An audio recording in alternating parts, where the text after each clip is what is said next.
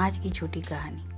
एक राज्य में एक राजा राज्य करता था। उसका आसपास में जितने मंत्री और उसके आदमी थे, सब बहुत चापलूस थे। राजा को हर वक्त चापलूसी गिरते रहता था।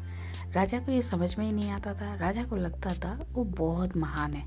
वो एक भ्रम पाले रखा था। कोई उसका सामने कुछ नहीं बोलता था। पीठ पीछे हर कोई बोलता था। मगर सामने सब कोई बोलता था, वाह राजा जी, कितने अच्छे काम किए। जो भी वो करता था, चाहे अच्छा हो, बुरा हो, जो वाह वाह करते रहता था। राजा जी को समझ में नहीं आता था। एक बहुत दिन बाद वहाँ पर एक महात्मा आए। महात्मा जी वहाँ प्रवचन दे रहे थे। राजा ने सुना। राजा ने बोला, मंत्रियों को क्यों ना हम भी उस प्रवचन में जाएँ? महात्मा जी भी मेरा तारीफ़ करेंगे, वो भी मुझे वाह वाह करेंगे। आप लोग करते हो तो वो भी करेंगे। तो ये बोल के एक दिन अपना प्रजा अपना प्रजा और मंत्रियों के साथ आश्रम में गया। जाके प्रवचन सुनने लगा। तो प्रवचन जब वहाँ गया तो जो ऋषि थे, उन्होंने उठा नहीं, उनको देख के।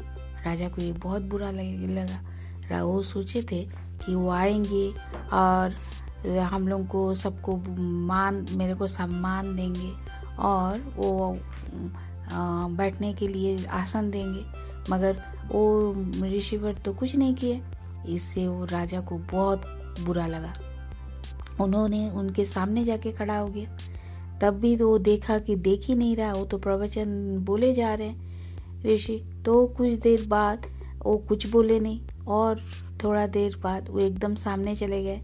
फिर भी नहीं देख रहे, तब वो खुद ही बोले। कि ऋषिवर मैं आया हूँ, आप मुझे देख ही नहीं रहे हैं। तो बोले कि ठीक है, आप सामने बैठ जाओ।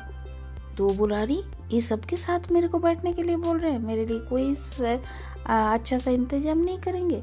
उसको बहुत गुस्सा आ रहा था। मगर वो फिर भी थोड़ा देर बोला, नहीं, मैं कुछ देर खड़ा होकर देख लेता हूँ, अगर ऋषि मेरे को बुलाएँगे। मगर वो फिर अपना प्रवचन देने में ही बिज़ी थे। उसके बाद वो बोले कि मैं बहुत बिज़ी हूँ, मैं बहुत काम करता हूँ, मैं यहाँ पर बैठ के और मैं प्रवचन नहीं देख सक सुन सकता। और आप अगर मेरे को ऐसे अनदेखा करेंगे तो मैं आप पर, आप ढोंगी साधु हो और मैं आपका ये आश्रम ही बंद कर दूँगा। ऐसे बोलने लगे तो वो कुछ नहीं बोले। वो बोले कि आप बैठिए, सुनिए, मैं पहले प्रवचन दे लूँ, फिर मैं आपसे बात करूँगा, क्योंकि आप बहुत अच्छे आदमी हो। वो जैसे बोले कि आप बहुत अच्छे आदमी हो, आप बस सज्जन हो, आप सब कुछ अच्छे से करते हो। तो ये सुन के ना उसको बहुत खुशी हुआ। उसका जो घमंड था, वो सेटिस्फाई होने लगा। तब फिर वो क्या किया, वहाँ पर ऋषि को प्रणाम करके वहाँ से निकल गया। निकल निकल गया और जाके अपना घर गया।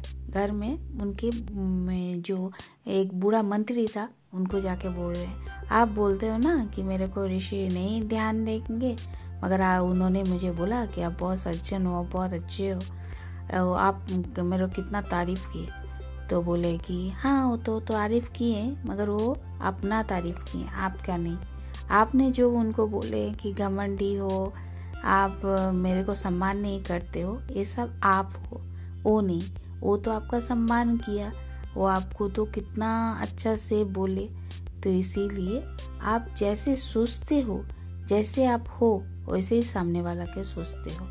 जैसी जिसकी ये दृष्टि, वही वो सामने वाला का भी देखता है। इसीलिए जो हम देख, हम जैसे होते हैं, हम सामने वालों को भी वैसे ही देखते हैं। धन्यवाद।